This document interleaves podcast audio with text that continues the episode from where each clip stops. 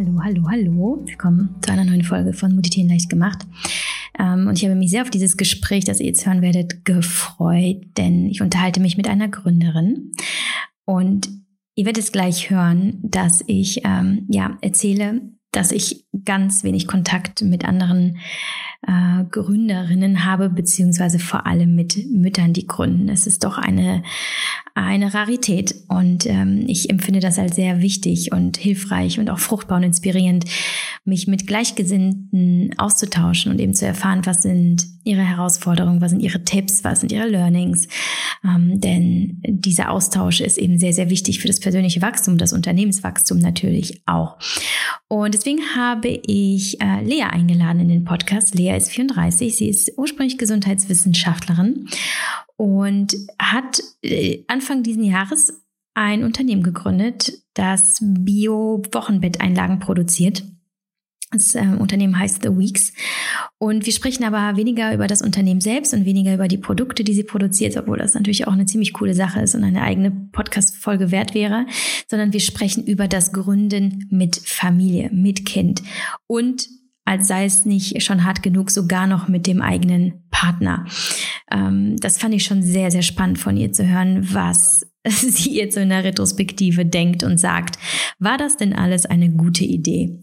Denn ähm, nicht, dass es schon hart genug wäre, mit Kind zu gründen und dann noch innerhalb der eigenen Familie und Partnerschaft, sondern auch noch in der Pandemie, also im absoluten Lockdown. Ihr Sohn kam nämlich zwei Wochen nach dem Lockdown, nach dem ersten Lockdown zur Welt und wenig später hat Lea sich gedacht, so ich, ich gründe jetzt und hat das dann mit ihrem Partner durchgezogen.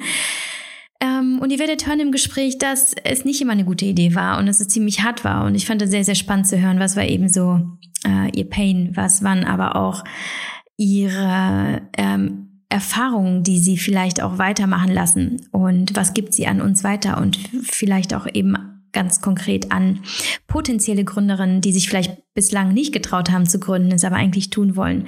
Und ich kann mir vorstellen, dass nach dieser Podcast-Folge die eine oder andere und vielleicht auch der eine oder andere Mann losgeht und sagt, so, ich mache das jetzt auch, denn offensichtlich ähm, macht es keiner für mich. Gleichzeitig kann ich mir aber auch vorstellen, dass, dass es vielleicht sogar jemand sagt, okay, ich lasse es doch, das ist mir zu viel Arbeit, denn wir reden beide ganz offen darüber und sagen, das ist nicht immer schön und es ist nicht immer einfach, ganz im Gegenteil. Ähm, das erfordert ganz viel mentale Stärke. Aber dafür ist dieser Podcast da und ich finde es wichtig, ähm, offen über alle Facetten ähm, des Gründens oder aller Rollen und Aufgaben, die wir haben, zu beleuchten und zu schauen, okay, was, was ist, was ist die komplette Wahrheit, die ja dann trotzdem natürlich sehr subjektiv ist, aber was ist da alles noch. Denn nur beschönigen und es sich selber schönreden ähm, macht uns nicht besser und äh, hilft uns nicht in den Krisen, die dann auch definitiv kommen werden. Was aber hilft in den Krisen ist, zu spüren, man ist nicht alleine. Und das ist das, was Elea, glaube ich, hier in unserem Gespräch gut gelingt, ähm, dass sie uns allen, die vielleicht in einer ähnlichen Position sind, sagt, hier bin ich, ich, ich struggle auch und ich mache aber trotzdem weiter. Ein ganz, ganz wunderbares Gespräch mit einer jungen Gründerin, mit Kind, mit einem Partner im, in der Geschäftsführung ähm, und eine, die wirklich, wirklich gute, hilfreiche und spannende Informationen teilt für alle, die ebenfalls mit dem Gedanken spielen zu gründen oder die ja, vielleicht einfach ein Kind haben und es auch sehr genießen und trotzdem mal hören wollen, was gibt es da noch? Ich wünsche euch äh, ganz viel Spaß mit diesem Gespräch und wir freuen uns auf euer Feedback dazu mm, bei iTunes in den äh, Bewertungen oder einfach bei Instagram, wie ihr mögt. Freuen uns auf den Austausch, auf den freut sich Lea auch. All ihre ähm, Kanäle und Kontaktdaten werde ich verlinken in den Show Notes wie immer. Und ja, ganz viel Spaß.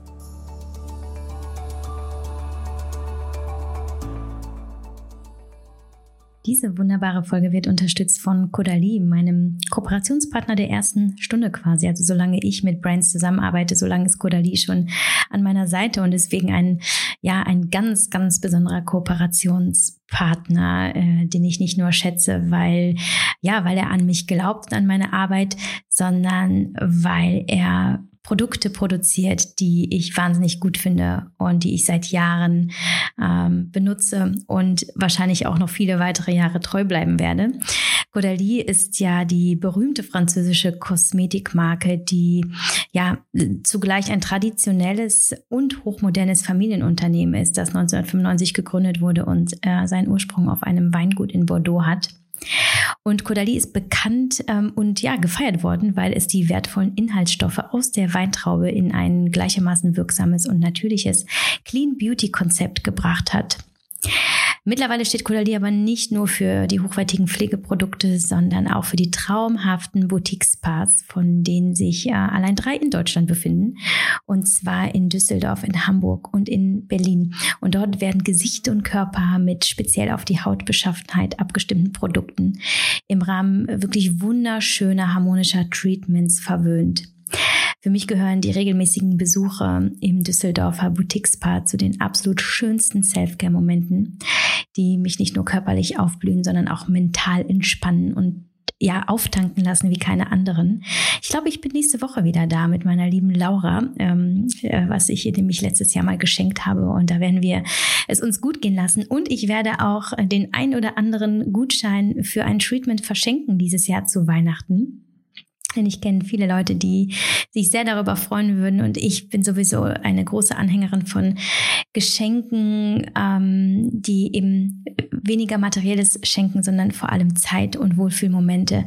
Denn das sind eigentlich die, die uns immer am ähm, ehesten in Erinnerung bleiben, wie ich finde. Und nachhaltiger sind tatsächlich.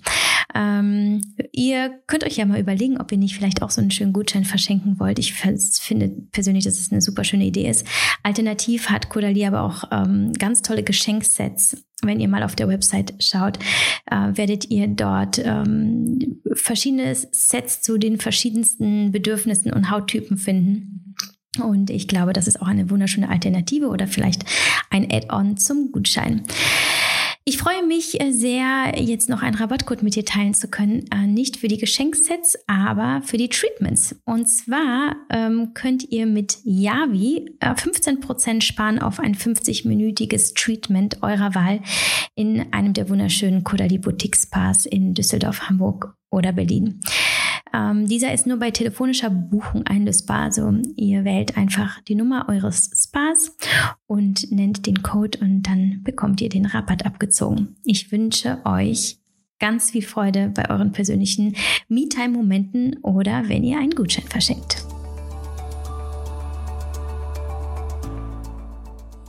Hallo, liebe Lea. Zu sehen und zu sprechen auf eine Entfernung von, äh, was sind das, 400 Kilometer von Köln nach äh, Hamburg.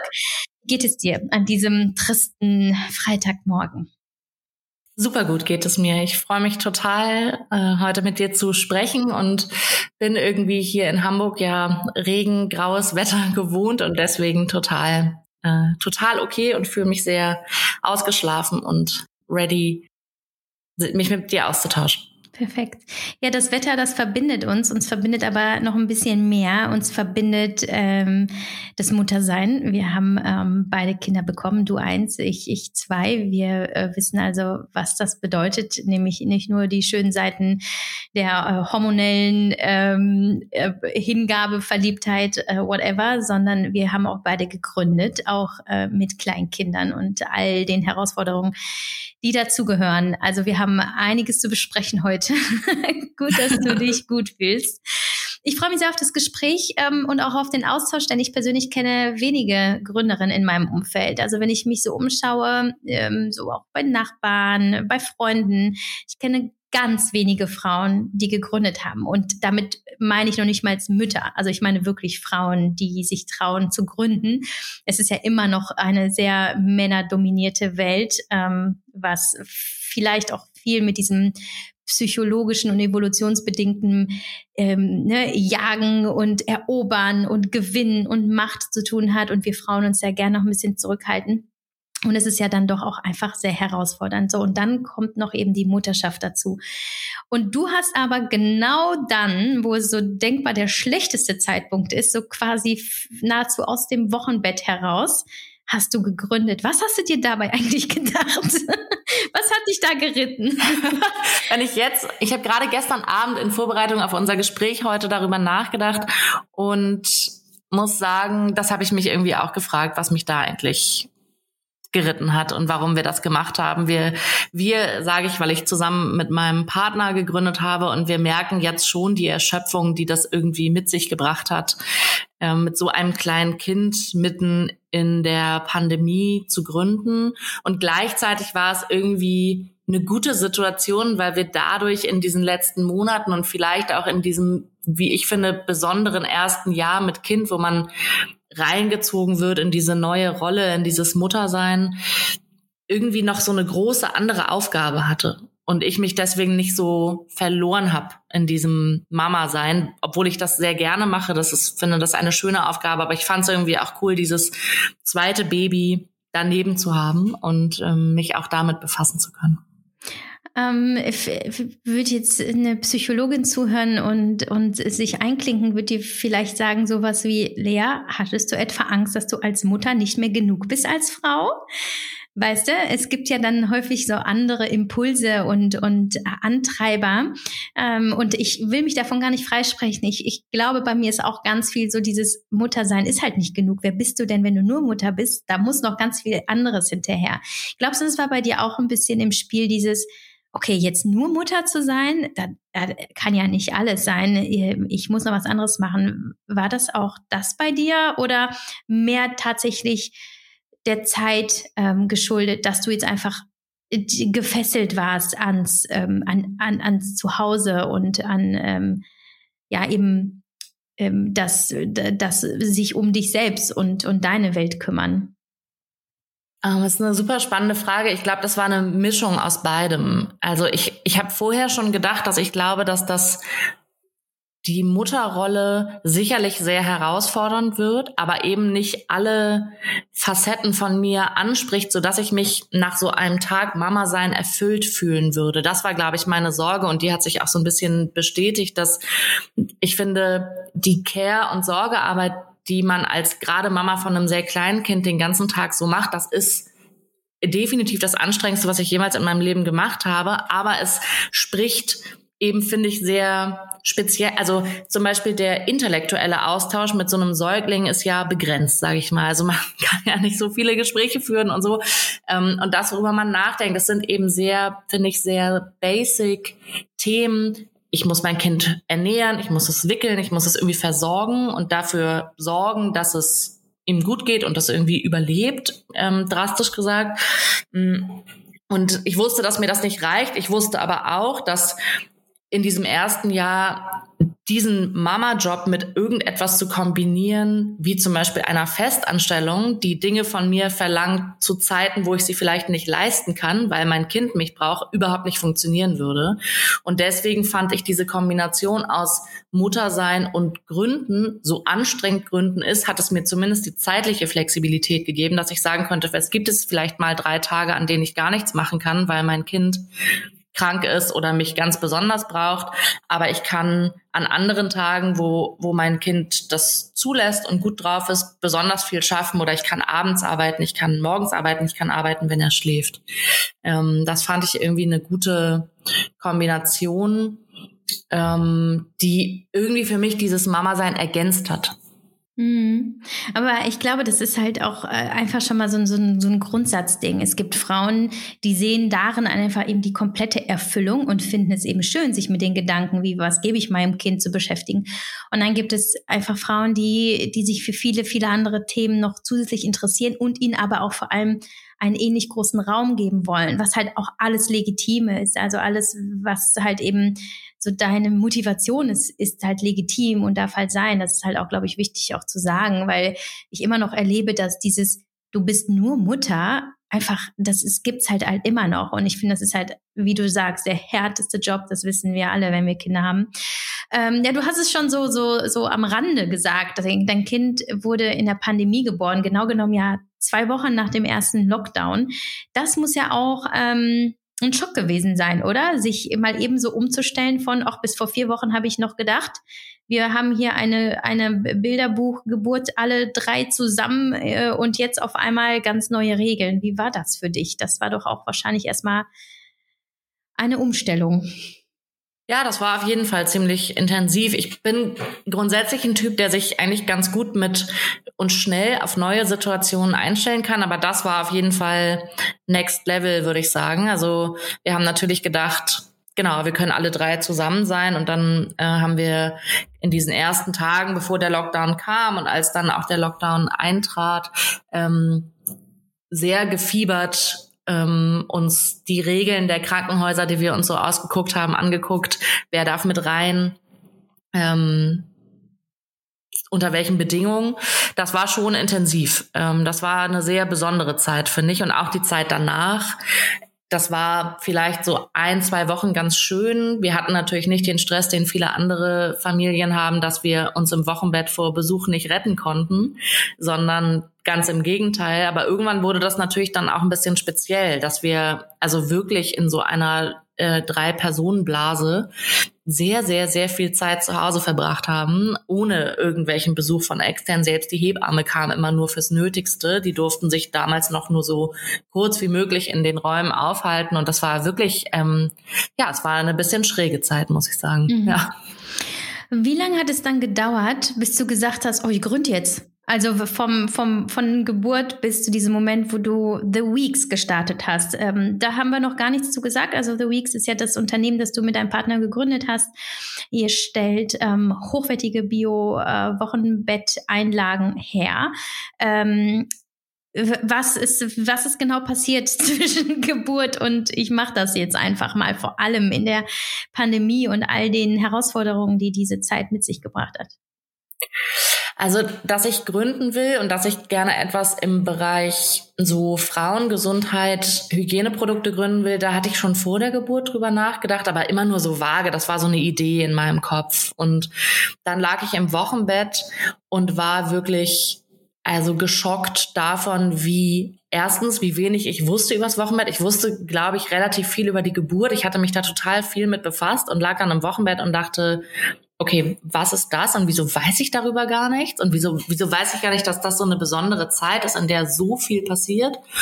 Und ich fand irgendwie die Produkte, die ich für dieses, für diese Zeit gekauft habe oder kaufen wollte, wirklich, also das Kauferlebnis war irgendwie eine Katastrophe für mich. Ich fand das überhaupt nicht wertschätzend und empowernd, sondern hatte irgendwie das Gefühl, ich kaufe irgendwas zwischen Erwachsenenwindeln und Verbandszeug und wollte da gerne was machen. Und dann ist diese Idee natürlich erstmal in mir gereift. Mein Sohn, um mal das so zeitlich einzuordnen, wurde im April geboren und bis zum ersten Move, den ich für die Gründung gemacht habe, also die ersten Recherchen, ist ziemlich genau ein halbes Jahr vergangen. Im Oktober, November des gleichen Jahres habe ich angefangen und dann auch relativ schnell losgelegt. Ähm, aber genau, ja, so ein, so ein halbes Jahr ist diese Idee in mir gereift, würde ich sagen.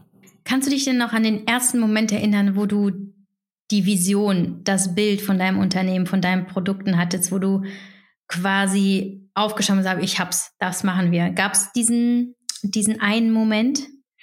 Es gab den Tag, an dem mir der Name eingefallen ist. Und das ist mir sehr im Kopf geblieben. Das ist eine super schöne Frage. Da habe ich ähm, sehr lange nicht mehr dran gedacht. Wir sind, wir waren im Wald spazieren. Da war unser Kind, glaube ich, so drei Monate alt. Ich weiß, ich hatte ihn so in der Trage auf dem Rücken, wie so einen kleinen Babyrucksack. Und wir sind irgendwie so durch den Wald spaziert. Ähm, mein Partner war auch dabei.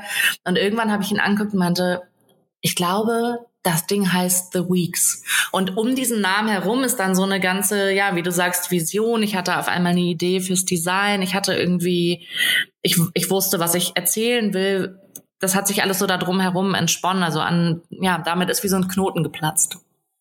Okay, wir nehmen jetzt also alle mit. Ähm, wir gehen einfach immer in den Wald, wenn wir nicht wissen, äh, was der nächste Step ist. Ohne, aber jetzt, das ist, sage ich jetzt so aus Spaß, aber ich habe die Erfahrung gemacht, in die Natur zu gehen, wie unfassbar inspirierend und, und welchen kreativen Push das auch einfach geben kann. Das habe ich immer wieder erlebt. Daher finde ich das gar nicht so, so crazy. Aber ja, und dann, und was hat dein Partner dann gesagt? Du spinnst, du hast hier gerade alle Hände voll zu tun. Oder hat er gesagt, ja klar, machen wir jetzt. Der hat vorher schon mal gegründet ähm, und der war so, der war sofort Feuer und Flamme. Der hat gesagt, finde ich eine mega Idee, wir machen das. Lass uns einfach anfangen. Da sind wir relativ ähnlich vom Typ. Er ist noch ein bisschen furchtloser als ich, würde ich sagen. Ähm, ich bin dann diejenige, die es auch wirklich macht, also die dann anfängt zu recherchieren und sagt, komm, wir so, das sind jetzt die nächsten Steps, also sehr so hands-on. Und er ist der, der immer, wenn ich sage, ich glaube, es war doch eine scheiß Idee. Wir müssen uns leider alles hinschmeißen, weil diese Momente, das kennst du ja wahrscheinlich auch, gibt es zuhauf in diesem Gründungsprozess und auch darüber hinaus, noch auch nach der Gründung, ähm, kommt man immer wieder an diesen Punkt, oder ich zumindest, wo ich denke, oh Gott, also was habe ich mir dabei gedacht? Und da ist er eher derjenige, der sagt, Lea, wir bleiben ruhig und wir machen einfach weiter. Wir machen einfach weiter. Irgendwann wird es funktionieren. Und so ähm, haben wir uns dadurch manövriert, würde ich sagen. Ja. Also erstmal, was für ein Glück, einen Partner zu haben, der nicht erstmal mit dem ganzen, mit den ganzen Zweifeln daherkommt und dich ausbremst. Denn das ist leider, kennen wir alle aus dem Umfeld, so dieses, nee, das klappt doch nicht. Also, wo du auch schon weißt, äh, da hast du irgendwie null mentalen Support. Ähm, dennoch ist es natürlich auch äh, nicht unüblich und vielleicht auch verständlich, wenn der Partner auch Sorgen äußert. Ähm, war euch denn vor The Weeks klar, dass ihr zusammen gründen wollt? Oder ist diese Idee, gemeinsam zu gründen, erst in dem Moment im Wald entstanden, als der Name gefallen ist? Wir haben da immer schon zusammen sehr viel drüber gesprochen und drüber gesponnen. Ich glaube, wie die komplette oder die, die tatsächliche Rollenverteilung dann sein wird, war uns da im Wald noch nicht klar. Also ob ich gründe und er mich nur da so ein bisschen durchcoacht mit seinen Gründungserfahrungen, die er schon gemacht hat, oder ob er wirklich mit einsteigt, das wussten wir da noch nicht. Und das haben wir auch bewusst, würde ich sagen, erst so on the fly entschieden und geguckt, wie es sich ergibt und welche Expertise wir an welchem Punkt brauchen. Habt ihr denn jemals daran gezweifelt, dass es mit euch beiden auch äh, partnerschaftlich ähm, funktioniert? Also war das zum Beispiel jemals Thema bei euch? Denn man hört ja immer wieder, nein, bloß nicht mit dem Partner gründen und arbeiten, das ist äh, das Liebesaus. Ähm, habt ihr darüber gesprochen oder war euch das erstmal unwichtig? Mm, wir haben da, ich glaube, das erste Mal drüber gesprochen, als wir das erste Mal den ersten großen Co-Founder-Streit hatten, würde ich sagen, und uns einfach auf geschäftlicher Ebene nicht einig geworden sind und dann gucken mussten, wie wir das jetzt fernhalten von unserer Partnerschaft, weil das natürlich nicht heißt, nur weil wir als GeschäftspartnerInnen nicht einer Meinung sind, dass wir uns danach beim Kochen oder zusammen mit unserem Sohn Abendbrot essen immer noch streiten müssen. Und da zwei Ebenen zu finden, das ist, glaube ich, was, woran wir viel gearbeitet haben in den letzten Monaten, dass wir versuchen, auf einer geschäftlichen Ebene zwei Rollen zu haben, die eben nicht die gleichen Rollen sind wie wir als Paar oder auch als Eltern, was ich finde, was schon auch noch mal eine andere Rolle ist, ne? so ähm, als Vater und Mutter.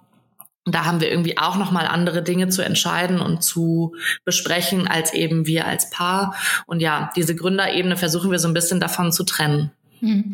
Wenn jetzt äh, jemand auf dich zukäme und sagen würde, Lea, okay, sag mir einfach nur, ist es eine gute Idee, mit dem Partner zu gründen, ja oder nein? Was sagst du dann? Da muss ich so eine schrecklich ausweichende, das kommt total auf die Beziehung an, Antwort geben. Das ist genau wie, wenn mich jemand fragt, ob er oder sie in der Elternzeit gründen würde. Ich finde, ich finde es total schwer, das zu empfehlen, weil ich sehe all die großen Hürden, die das mit sich bringt und die Riesengefahren, die eine Beziehung dabei ausgesetzt ist, weil das schon es ist so anstrengend, finde ich, zu gründen und gleichzeitig so anstrengend, zusammen in so eine Elternrolle hineinzuwachsen und sich das beides gleichzeitig zu dem ganzen Alltag, den man noch so bewältigen muss, aufzubürden. Nee, vielleicht positioniere ich mich sogar anders, würde ich eher nicht empfehlen, sondern würde ich ähm, nur dann machen, wenn man glaubt, dass man irgendwie kommunikativ in der Beziehung auf einer Ebene ist, dass man glaubt, man kann das bewältigen und man kann auch mal einen Konflikt aushalten. Mhm. Was spricht denn dafür, in der Elternzeit zu gründen? Ich finde, in der Elternzeit, oder lass mich anders anfangen, ich, ich bin immer vorsichtig zu sagen, das ist die perfekte Zeit, um zu gründen, weil ich finde, wie du ja selber auch gerade schon gesagt hast, es gibt, glaube ich, sehr viele Menschen, die die Elternzeit mit all den Rollen und Herausforderungen, die die bringt, als erfüllend genug ansehen und auch als busy genug, weil ich meine, man hat ein super kleines Kind, was irgendwie versorgt werden muss. Und ich glaube nicht, dass man da irgendjemandem den Druck aufbürden sollte, zu sagen, gründe doch noch als hättest du sonst nichts zu tun. Weil das finde ich immer so ein bisschen dieses Elternzeit ist Urlaubszeit ähm, so ein bisschen äh, suggeriert, was ich überhaupt nicht so sehe. Ich finde trotzdem, dass es ein paar Vorteile hat, weil ich glaube, dass wenn man eben nicht also viele Menschen gründen ja auch neben einem Vollzeit- oder Teilzeitjob. Und ich glaube, wenn man auf dieser Jobebene schon so belastet ist oder, oder belegt ist, würde ich sagen, würde gar nicht, gar nicht sagen belastet, dann ähm, dann glaube ich, ist es schwer, da noch Raum zu machen für noch eine zweiteres, für noch ein zweites Jobthema. Und ich glaube, wenn man da gerade Raum hat, weil eben der Job pausiert, weil man in der Elternzeit ist, dann ist das gut, weil auf dieser auf diesem, in diesem Jobbereich im Hirn oder im Körper, wo auch immer man glaubt, dass das sitzt, ähm, ein bisschen Raum dafür ist. Hm. Den es braucht, ja. Hm. Äh, ja, du hast es dann trotzdem gemacht, ähm, hast drei Monate nach der Geburt angefangen, dieser Idee nachzugehen. Was war der allererste Step, den du gemacht hast, als klar war, du gründest The Weeks? Was war der erste Move? Bist du erst Hast du dir was aufgeschrieben in ein Notizbuch? Hast du das Notizbuch erst gekauft? Bist du zum Steuerberater? Hast du erstmal in einem Forum Hilfe gesucht? Weißt du das noch? Was war der erste Move, als du gewusst hast, ich gründe das jetzt? Was hast du dann gemacht? Für mich war irgendwie die ganze Zeit bei The Weeks super wichtig, wie das aussieht. Also das Design, das, die ganze Corporate Identity, das war für mich irgendwie so das, worum sich alles drehte. Und darum ist tatsächlich das Erste, was ich gemacht habe, ich bin in einen Zeitschriftenladen gegangen und habe mir alle Magazine, die ich schön fand, gekauft und habe dann alles daraus ausgeschnitten, was mich angesprochen hat und ganz viele Moodboards gebastelt. Und zwar Moodboards, von denen ich wollte, von denen ich wusste, so soll The Weeks mal aussehen. Und ich habe auch Moodboards gebastelt, wo ich wo ich sozusagen Dinge ablegen konnte, die ich zwar schön fand, aber wo ich wusste, das ist nicht meine Marke. Das spricht mich zwar selber an, zum Beispiel sprechen mich in Teilen von meinem gestalterischen Sein auch so sehr knallige, sehr ähm, sehr laute Farben an. Ich wusste aber, das ist nicht The Weeks. Ich habe trotzdem ein Moodboard gemacht mit diesen Farben, damit das irgendwo ist, damit ich das aus dem Kopf habe und auch sehen kann, okay, das soll es nicht sein.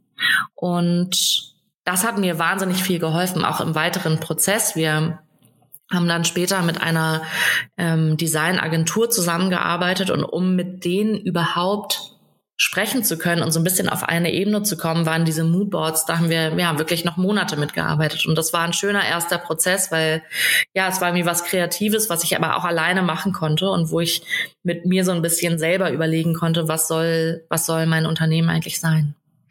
Das heißt, du bist ein ziemlich visueller Typ offenbar. Und ähm, äh, hast du denn jemals dir auch Hilfe geholt im kreativen Prozess? Also du hast die Designagentur hinzugezogen, aber wie sehr warst du zum Beispiel im Austausch mit Freundinnen, mit Familie, mit, mit deinem Partner? Wie sehr hast du dich da auch inspirieren oder beeinflussen lassen?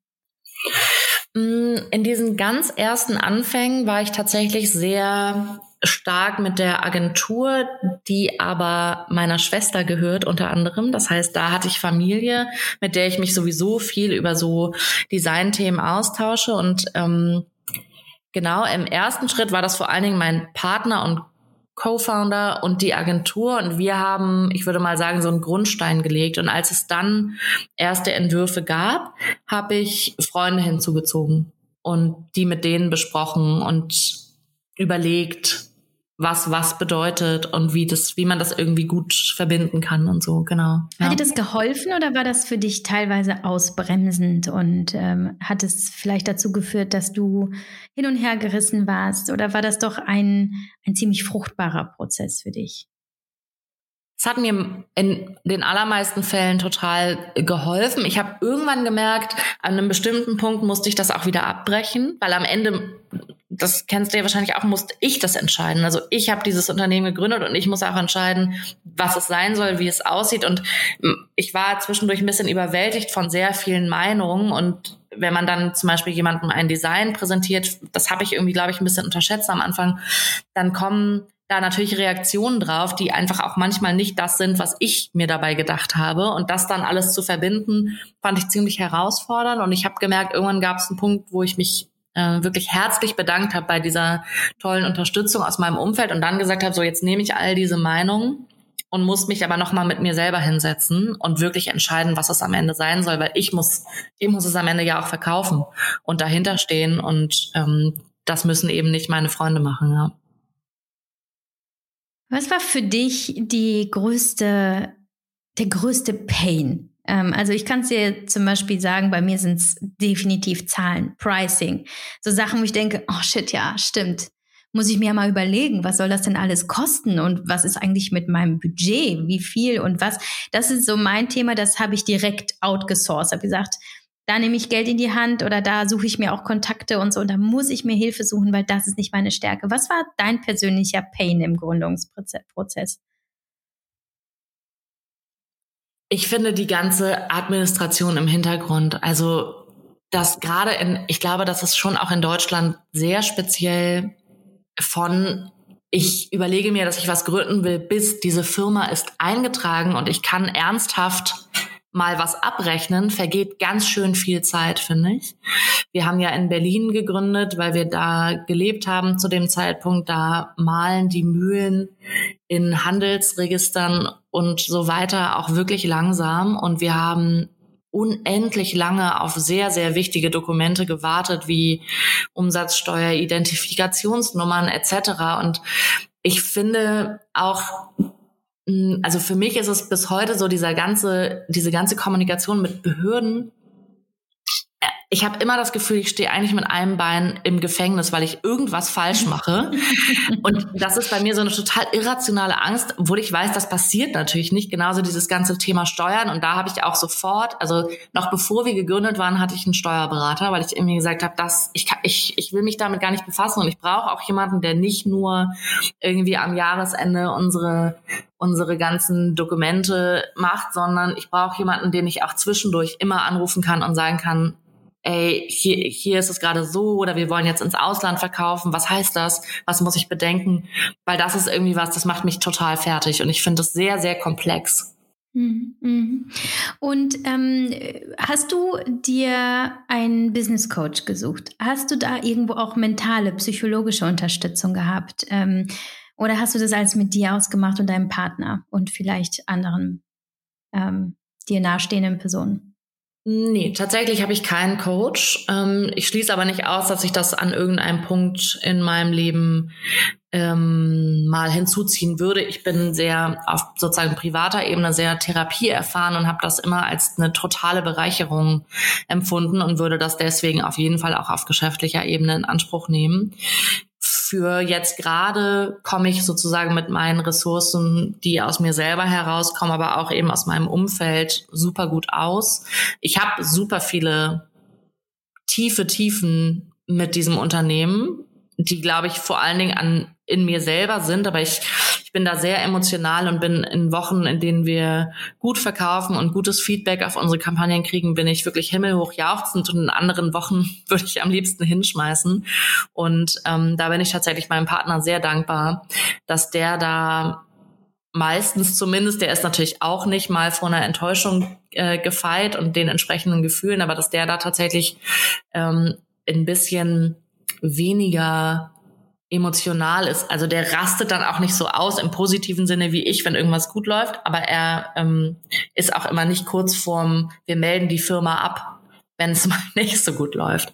Und das hilft tatsächlich sehr und würde ich ähm, jedem Menschen, der zuhört da draußen und überlegt zu gründen, sehr empfehlen, wenn es kein Business Coach ist, sich zumindest im Umfeld Menschen zu suchen, die, die das auch mit auffangen, weil ich finde, es sind ja nicht alle Menschen immer so positiv, wenn man ihnen erzählt, dass man gründet oder gegründet hat. Es gibt auch, finde ich, viel Gegenwind und auch Menschen, die das, glaube ich, nicht verstehen, wie man dieses Risiko eingehen kann. Und wenn man denen dann erzählt, dass es gerade nicht so gut läuft oder dass man einfach eine schlechte Woche hat und irgendwie Sachen hinterfragt, dann finde ich, ähm, kann das auch schwieriger, das kann eine schwierige Kombination sein, weil man in diesen Momenten, glaube ich, sehr dringend positive Bestärkung braucht. Mhm.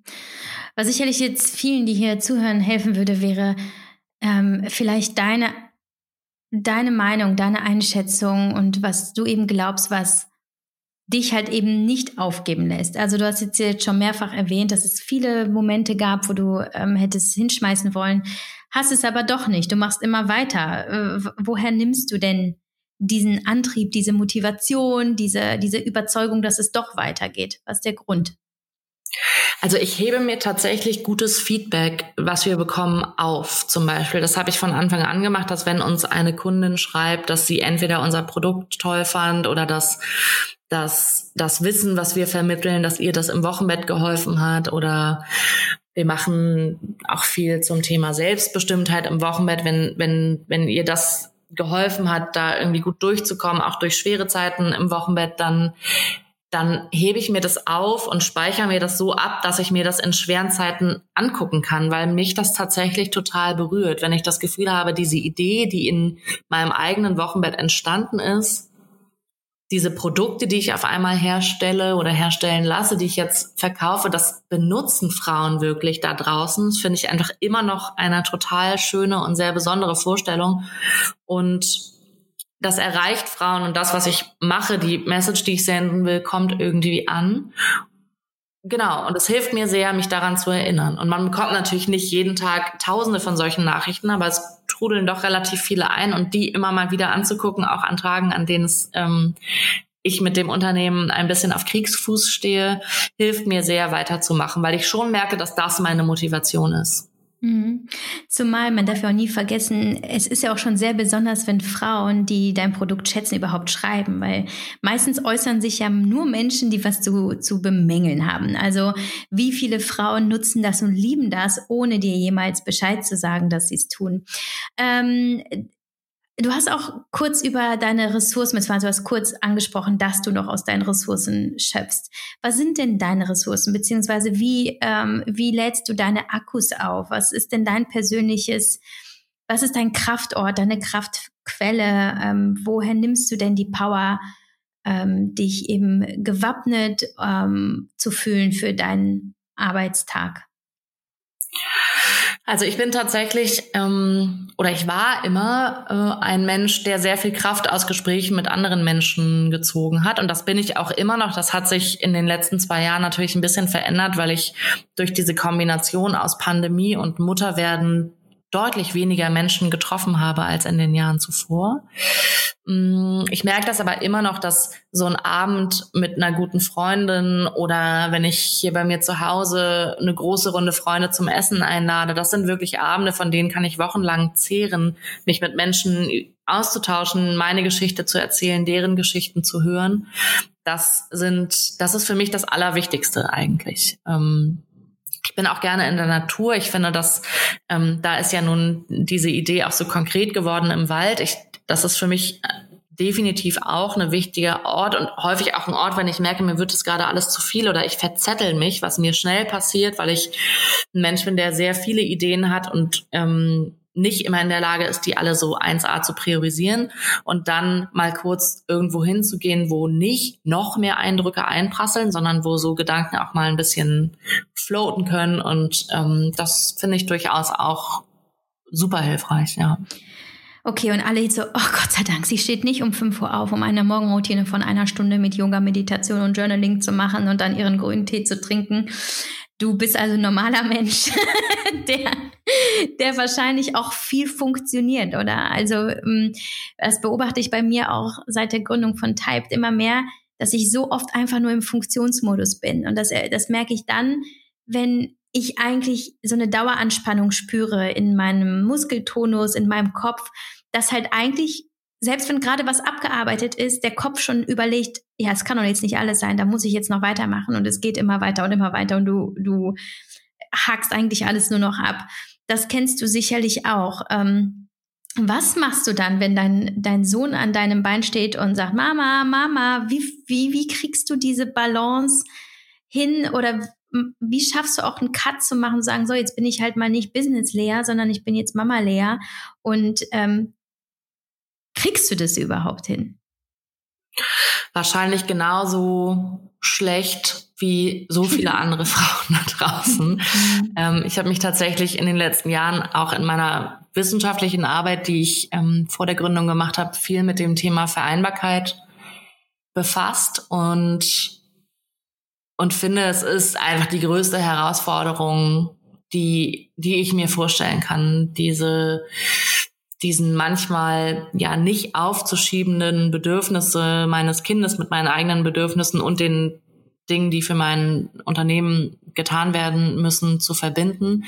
Was ich aber merke, ist, oder doch ja gerade in den letzten Monaten auch immer wieder gemerkt habe, was am schlechtesten funktioniert, ist zu versuchen, alles gleichzeitig zu machen. Das ist jetzt nicht ein total neuer Rat, aber wenn ich versuche, während ich mit meinem Sohn eigentlich Duplo spiele, E-Mails zu beantworten, schreibe ich entweder, schicke ich halb fertig geschriebene E-Mails ab und der Duplo-Turm sieht kacke aus und alle sind unzufrieden.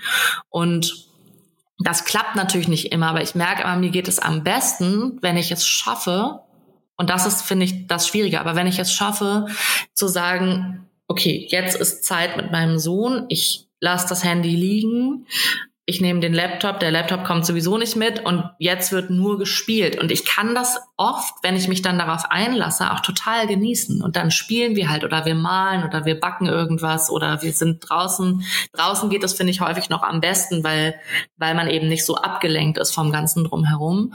Und dann gibt es eben andere Zeiten, Arbeitszeiten und da tut es mir gut, auch wirklich das Haus zu verlassen. Wir arbeiten natürlich auch viel im Homeoffice, aber wir haben auch ein externes Büro, ähm, ein Coworking Space, wo wir hingehen können, äh, wo eben dann nicht das Kind und das Spielzeug rumwuselt, sondern wo wirklich Arbeitsatmosphäre ist. Und ähm, das wirklich irgendwie zu versuchen zu trennen, ist für mich die beste Lösung, obwohl sie mir so oft nicht gelingt. Aber wenn es klappt, dann, dann ist das, dann gibt mir das häufig ein gutes Gefühl. Mhm. Nimm uns doch mal mit in so einen typischen Lehrtag. Äh, was passiert ähm, zwischen Wecker klingelt und abends geht das Licht aus? Genau, wir sind ziemlich gut aufgeteilt, mein Partner und ich. Wir versuchen das wirklich 50-50 zu machen. Ähm, und darum gibt es sozusagen zwei verschiedene Tage. Es gibt den Tag, ähm, an dem ich zuständig bin für mein Kind. Und da läuft es so, ich stehe auf, mach ihn und mich fertig. Manchmal sehen wir dann auch morgens hier noch den Papa. Wir frühstücken irgendwie in der Küche und dann machen wir uns auf den Weg zur Kita. Dann gebe ich ihn dann ab und glücklicherweise ist mein Coworking Space nur so eine Viertelstunde zu Fuß entfernt. Das heißt, ich laufe dann in den Space und dann arbeite ich dort für so vier, fünf Stunden, hole mir danach was zu essen. Und das ist immer so eine besondere Stunde noch, bevor ich mein Kind wieder abhole. Wenn ich eben nicht mehr arbeite und noch nicht das Kind abgeholt habe, habe ich immer so eine knappe Stunde, in der ich mir dann überlege, was möchte ich heute essen. Und weil sowohl Kita als auch der Coworking Space in einem ziemlich urbanen Umfeld sind, gibt es da total viele super schöne Restaurants und ich kann irgendwie mir was Cooles zu essen holen, vielleicht noch einen netten Kaffee danach. Und das ist so ein bisschen Me-Time fände ich jetzt ein bisschen übertrieben, aber es ist doch irgendwie Zeit, die ich mit mir alleine verbringe. Und klar muss ich währenddessen irgendwie Bedürfnisse befriedigen, wie Essen und Kaffee trinken, aber es ist trotzdem eine besondere Stunde. Und dann hole ich mein Kind ab und dann machen wir das, was an dem Nachmittag so ansteht. Ich versuche dann in der Zeit, also an den Tagen, an denen ich mein Kind betreue, tatsächlich in diesen Nachmittagsstunden nicht zu arbeiten, wenn es das irgendwie zulässt, weil weil ich das sowieso nur jeden zweiten Tag tun muss in Anführungsstrichen. Und ähm, das heißt, das reduziert sich eigentlich auf zwei drei Nachmittage pro Woche, wo ich dann wirklich versuche Handy und Laptop äh, liegen zu lassen. Und dann machen wir was Schönes und dann geht er ins Bett. Und im besten Fall gibt es dann ein bisschen Paarzeit, in vielen Fällen gibt es dann gemeinsame Arbeitszeit. Mhm. Um, äh, ich möchte noch mal ganz kurz zu dem zurückkommen, was sich vielleicht viele fragen, bevor sie gründen. Wie soll ich das eigentlich finanziell stemmen? Also hast du ähm, vorher, hast du gespart, hast du Investoren? Ähm, wie habt ihr das finanziell gelöst? Weil das ist ja auch noch mal, wo auch noch mal eine Pr Produktion ins Spiel kommt, ähm, kommst du ja nicht drum herum, da auch Geld in die Hand zu nehmen. Und, und es sieht ja auch, wenn man auf eure Website geht, ja super professionell aus. Das Design ist ja wirklich traumhaft schön geworden. Das habt ihr wirklich ähm, sehr, sehr schön gemacht. Das äh, kostet ja alles Geld. Wie macht man das denn dann? Ja, das ist eine super Frage, die ich so gerne beantworte, weil ich das vorher auch so gerne gewusst hätte. Ähm, also wir sind äh, im fancy Deutsch gesagt bootstrapped. Das heißt, wir sind selbst finanziert. Wir haben keine InvestorInnen, sondern wir haben unser eigenes Geld in dieses Unternehmen gesteckt. Das Geld hatten wir natürlich vorher irgendwie gespart. Ähm, und genau, also das ist, glaube ich, die wichtigste Information. Die Binden, die wir verkaufen, produzieren wir nicht in unserer eigenen Fabrik. Das wäre ja nicht zu machen, ähm, sondern die lassen wir herstellen und kaufen sie dann ein in unserem Design. Und wir haben uns das natürlich vorher gut ausgerechnet, dass ähm, das Geld, was wir investieren können, reicht, um das ganze Anschub zu finanzieren, das Design machen zu lassen, die Produktbilder schießen zu lassen etc. Und wir haben eben für diese ganzen Dienstleistungen, die da drumherum sind, versucht, auf unser Netzwerk zurückzugreifen. Tatsächlich ist nichts davon unbezahlt. Das war mir wichtig. Ich wollte nicht, dass irgendwer und sei es Familie für uns for free arbeitet, weil ich finde, gerade es sind sehr, sehr viele, es sind fast nur Frauen, die für uns arbeiten. Und ich finde, gerade Frauen sind ja, wenn es so um in Freundschaften oder auch in Familienbeziehungen ähm, kenne ich zumindest viel äh, aus meinem Umfeld, die dann sagen, ach, ich mache das einfach, ich mache das einfach so für dich, ich will dafür gar nichts haben. Und das fand ich irgendwie schwierig. Ähm, und deswegen haben wir, auch wenn wir natürlich nicht immer ähm, den vollen Preis bezahlen können, weil ähm, weil wir eben selbst finanziert sind, aber wir haben äh, überall für uns alle, glaube ich, gute Deals ausgehandelt, so dass alle ähm, irgendwie happy sind und wir trotzdem eben dieses professionelle Design auf die Beine stellen konnten. So würde ich sagen. Genau, so haben wir das gemacht. Also es ist eine Mischung aus ähm, einem ordentlichen Batzen selbst investiertes Geld, was natürlich ein großes Risiko mit sich bringt, aber uns war es wichtig, unabhängig zu sein. Ja. Mhm. Ja, es ist schon, es ist halt einfach unfassbar wichtig, ein gutes Netzwerk zu haben, oder? Würdest du den Satz auch unterstreichen, ähm, dass du als Unternehmen nur so gut bist wie dein Team? Oder würdest du eigentlich sagen, nee, also eigentlich, wenn ich nicht wäre, also ich bin diejenige oder wir sind, wir zwei sind diejenigen, äh, die halt quasi äh, die primären ähm, ja, äh, äh Business, äh, ne, ihr weißt schon. Also was würdest du letztlich sagen? Was ist das Wichtigste denn auch ähm, von dem Hintergrund, dass vielleicht viele fragen, soll ich das alles alleine machen oder soll ich erstmal gucken, dass ich Leute rankriege, die mich daran unterstützen? Also was ist eigentlich der bessere Tipp?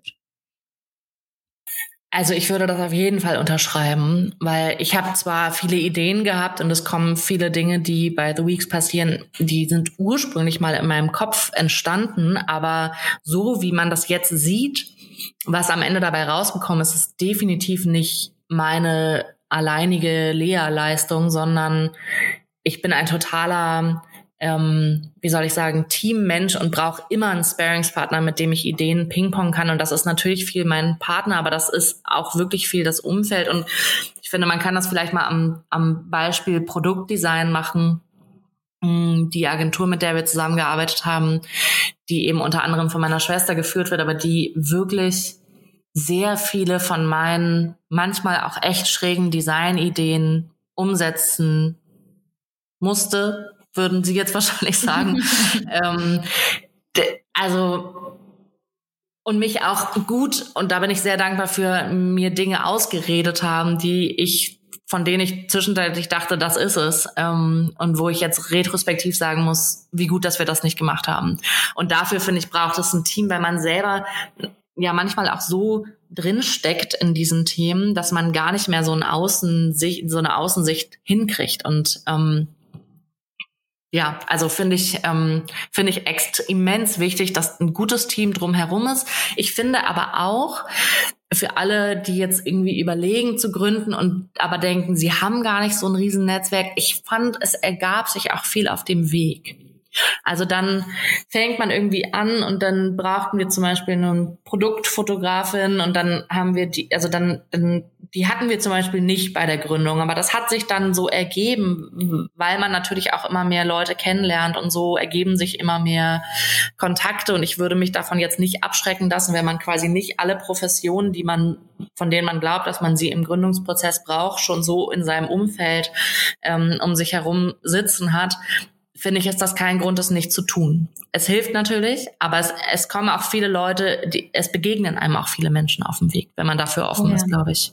Absolut. Und ich, meine Erfahrung zeigt auch einfach auch mal irgendwas ansprechen, wo der Bedarf ist, weil wenn du keine Idee hast, dann hat vielleicht eben dein Gesprächspartner oder die Partnerin gerade eine Idee und so geht das immer weiter. Es sind halt einfach, manchmal reicht schon ein Kontakt, der dich wiederum mit jemandem anderen, auch so dieses Networking finde ich auch wahnsinnig äh, wichtig und dass man dafür offen ist, halt eben, auch wenn du glaubst, das bringt jetzt gar nichts, es ist doch vielleicht zu versuchen, weil es kann ja doch was, was bringen und am Ende ähm, merke ich es auch immer wieder, ähm, Menschen zu begegnen, mit denen sich auszutauschen und zu merken, das sind Menschen, die sind einfach wohlwollend. Sie helfen einfach gerne, weil ohne kommst du halt einfach nicht aus. Aber sich halt eben, ich glaube, viele verschließen sich dieser Möglichkeit schnell, weil sie einfach sagen, gibt gibt's eh nicht, kann kann eh nicht klappen und so ne und es kann halt eben doch. Ich glaube, es hat einfach auch eben das Prinzip der ähm, das Gesetz der Anziehung. Du ziehst halt eben an, wenn du auch aussendest, dass du bereit und offen bist und kommunikativ bist. Ähm, hast du die eine oder andere Idee, eine Quelle vielleicht, wo ähm, GründerInnen, die oder potenzielle, die sich da schlau machen können, wo sie auch eben Hilfe bekommen vielleicht und eine Beratung. Vielleicht warst du selber bei einer, du hattest wahrscheinlich deine Quelle schon bei dir im Bett liegen, aber vielleicht fällt dir was ein oder gibt es ein Buch, ähm, Literatur, irgendwas oder meinetwegen auch eine Netflix-Serie, irgendwas, wo du sagst, ja, das hat mich jetzt echt ähm, informiert und hat mir geholfen. Also was mich tatsächlich sehr inspiriert hat, sind ähm, Podcasts aller Farben und Formen. Ähm, ich habe sehr viel den Role Models Podcast gehört, wo Frauen interviewt werden zu ihren Themen, würde ich mal sagen. Ähm, das ist nicht immer Gründung, aber es sind sehr viele Gründungen dabei. Du hast ja auch mit vielen Frauen gesprochen über ihre Themen und es gibt noch einen Podcast für, wenn, also wenn man sich wirklich für das Thema Muttersein und Gründung interessiert, der heißt äh, The Mumpany. Ähm, das ist auch ein, finde ich, ganz schöner Podcast, der ähm, genau sich tatsächlich Frauen befragt zu diesem Struggle zwischen Mama sein und Firmengründung also das ist, war für mich eine tolle Quelle, einfach weil ich es schön fand, andere Gründerstories zu hören oder Gründerinnen-Stories vor allen Dingen. Ähm, äh, ich finde es toll, du machst das ja auch viel, einfach sehr transparent darüber zu berichten, über alle Höhen und Tiefen, die das so mit sich bringt. Und ich finde das einfach wahnsinnig wichtig, weil ich glaube, dass das Mut machen kann. Und wenn man schon eine konkrete Idee hat, finde ich, ist es gar nicht so unglaublich wichtig, jetzt alle Gründungsprozesse total minutiös zu verstehen, sondern vor allen Dingen zu gucken, wer macht das schon? Es gibt ja, oder wer macht was ähnliches und was machen die so? Und ich habe dann angefangen, vielen Accounts, zum Beispiel aus unserem Bereich, so Fem Health, Geburt, Wochenbett, Schwangerschaft, dieses, diese ganze Bubble, irgendwie denen einfach viel zu folgen und zu gucken, was machen die so? Also, was haben die für Ideen? Was für Themen setzen die? Wie kommunizieren die? Was für eine, was für eine Ansprache an Kundinnen haben die? Und ich fand das irgendwie gar nicht natürlich, um das irgendwie zu kopieren, sondern einfach, um zu gucken, was will ich eigentlich daraus senden und was ist das, der Beitrag, den ich leisten will und was fehlt mir vielleicht auch in all dem, was es schon gibt.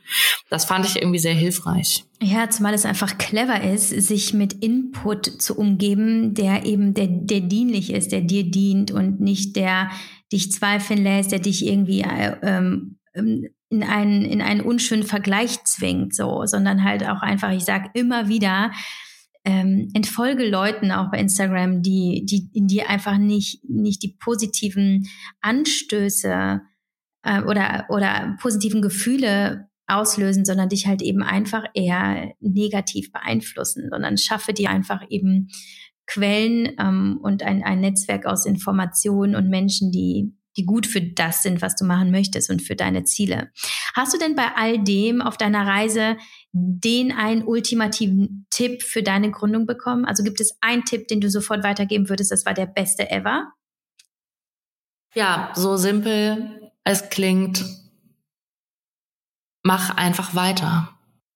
Und das ist ein Satz, den ich mir ganz häufig sage. Einfach weitermachen. Es ist irgendwie vielleicht gerade eine schwierige Woche oder du hast vielleicht auch mal keinen Bock, hat man ja auch mal. Also obwohl es vielleicht gerade gut läuft, man hat einfach keinen, äh, einfach weitermachen und sich nicht äh, von so vielen Sachen von außen verunsichern lassen. Und ja, tatsächlich denke ich da ähm, sehr häufig am Tag drüber nach, ähm, auch bei so Kleinigkeiten. Ähm, und finde das einen guten Tipp, ähm, den mir mein Partner häufig sagt, den ich aber auch von anderen befreundeten GründerInnen äh, bekommen habe, ist wie so ein kleines Mantra. Ich mache einfach weiter.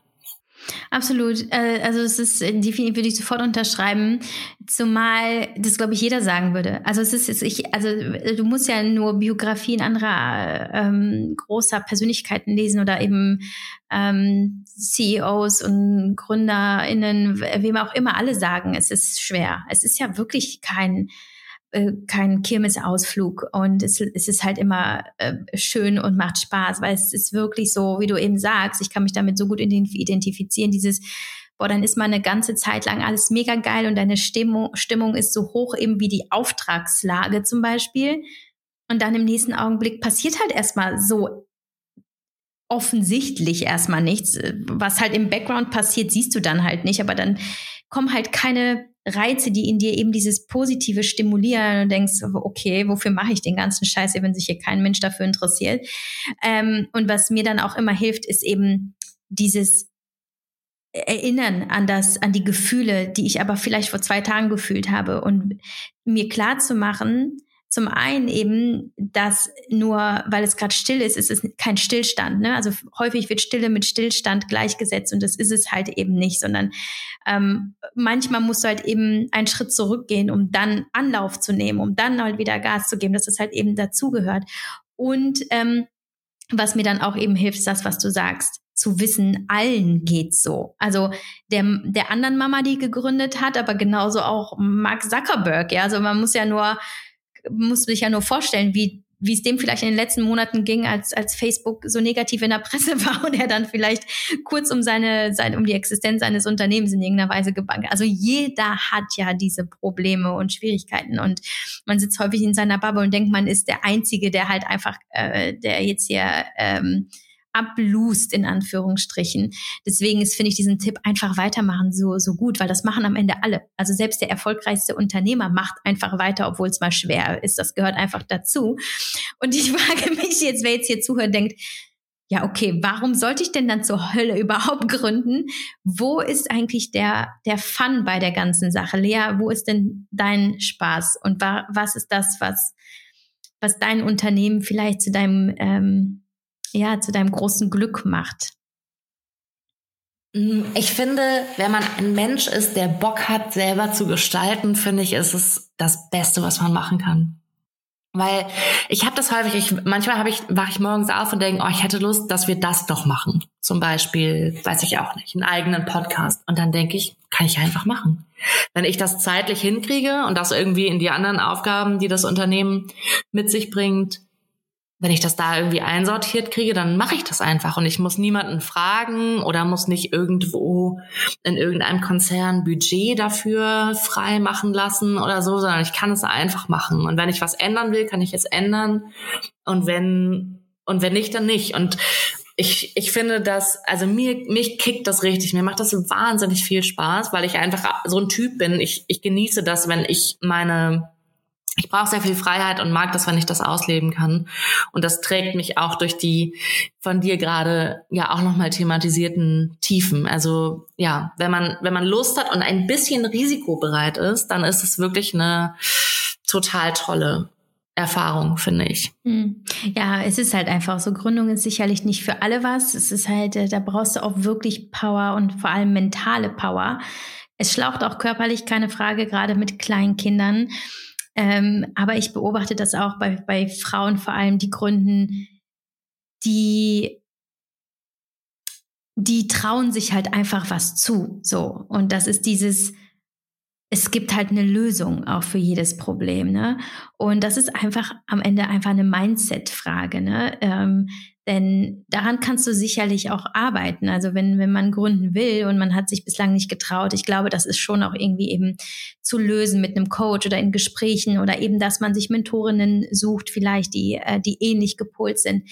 Ähm, dennoch ist es sicherlich schon von Vorteil, wenn man ja selber schon irgendwo diese, diese intrinsische Motivation hat, da was zu machen. Aber das kann man nicht beschönigen und dennoch, wie du sagst, es ist halt wunderschön, so selbstwirksam und, und äh, selbstverantwortlich auch zu sein und zu wissen, alles, was ich mache, äh, entspringt halt eben aus meiner Kraft. Ähm, ja, also vielen Dank auch für deine Ehrlichkeit und fürs Teilen deiner deiner Gedanken und auch deiner Ups und Downs. Und ähm, ich finde es eben super, dass Ne, wie im Wochenbett ist halt nicht alles immer schön und kann auch mal blutig zugehen und kann auch schmerzhaft zugehen. Aber auch das ist irgendwann zu Ende. Ne? Also auch ne, so wie das Wochenbett, auch die, die Tiefen und die schwierigen ähm, Perioden sind halt einfach vorbei, die halten nicht dauerhaft. Und manchmal geht es einfach nur darum, es auszuhalten und es sich in dieser Zeit einfach so schön wie möglich zu machen. Und dazu trägst du bei mit deinem Unternehmen. Ich finde das super. Ich äh, weiß man ja wahrscheinlich, ist jetzt kein Geheimnis mehr, dass ich halt dass ich da so für brenne für solche Ideen, die die Frauen ähm, in ihrer in all ihren Facetten und Rollen unterstützen und empowern und ich liebe eben Gründerinnen-Geschichten und so und deswegen freue ich mich sehr, dass du heute zu Besuch warst und äh, deine Gefühle und Gedanken geteilt hast.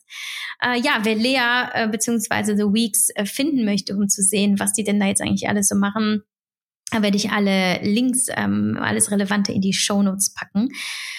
Und dann könnt ihr mal gucken, was die Lea so gemacht hat in den letzten fast zwei Jahren, ne? Ja, eineinhalb jetzt wahrscheinlich. Aber gegründet oder offiziell am Start seid ihr sogar erst seit 2021, Anfang 2021, ne? Also super jung. Ähm, wo willst du denn so hin mit, mit The Weeks? Was ist der Plan für die nächsten Jahre? Mm, ich fände es schön, wenn wir, äh, also wir sind tatsächlich gerade schon dabei, ähm, sozusagen den nächsten Schritt zu gehen, unsere Produktpalette ein bisschen zu erweitern. Das wird Anfang nächsten Jahres kommen. Das finde ich einen total schönen Prozess, sich zu überlegen, wie kann das irgendwie weitergehen? Was können wir noch machen? Mein absoluter Traum wäre es, immer mehr also sozusagen irgendwann ganz viele Produkte zu haben, die das Wochenbett schöner machen und die Frauen im Wochenbett empowern. Und für mich selber ähm, wäre es natürlich schön, dass, was jetzt gerade natürlich noch nicht der Fall ist, dass wir davon leben können und dass wir äh, mit dieser Gründung unser Leben bestreiten können. Und ich bin mir irgendwie relativ sicher, dass das klappt und freue mich da drauf und versuche die Zeit, bis es soweit ist, ähm, einfach weiterzumachen. Mm. Super schönes Schlusswort. Ich danke dir so sehr. Ich wünsche dir noch einen wundervollen Tag. Äh, liegt ja noch einiges vor uns. Ähm, deswegen werden wir wahrscheinlich beide jetzt Gas geben. Danke, liebe Lea. Und ich bin sehr gespannt, was da noch passiert bei euch. Alles Gute dafür. Danke, Javi.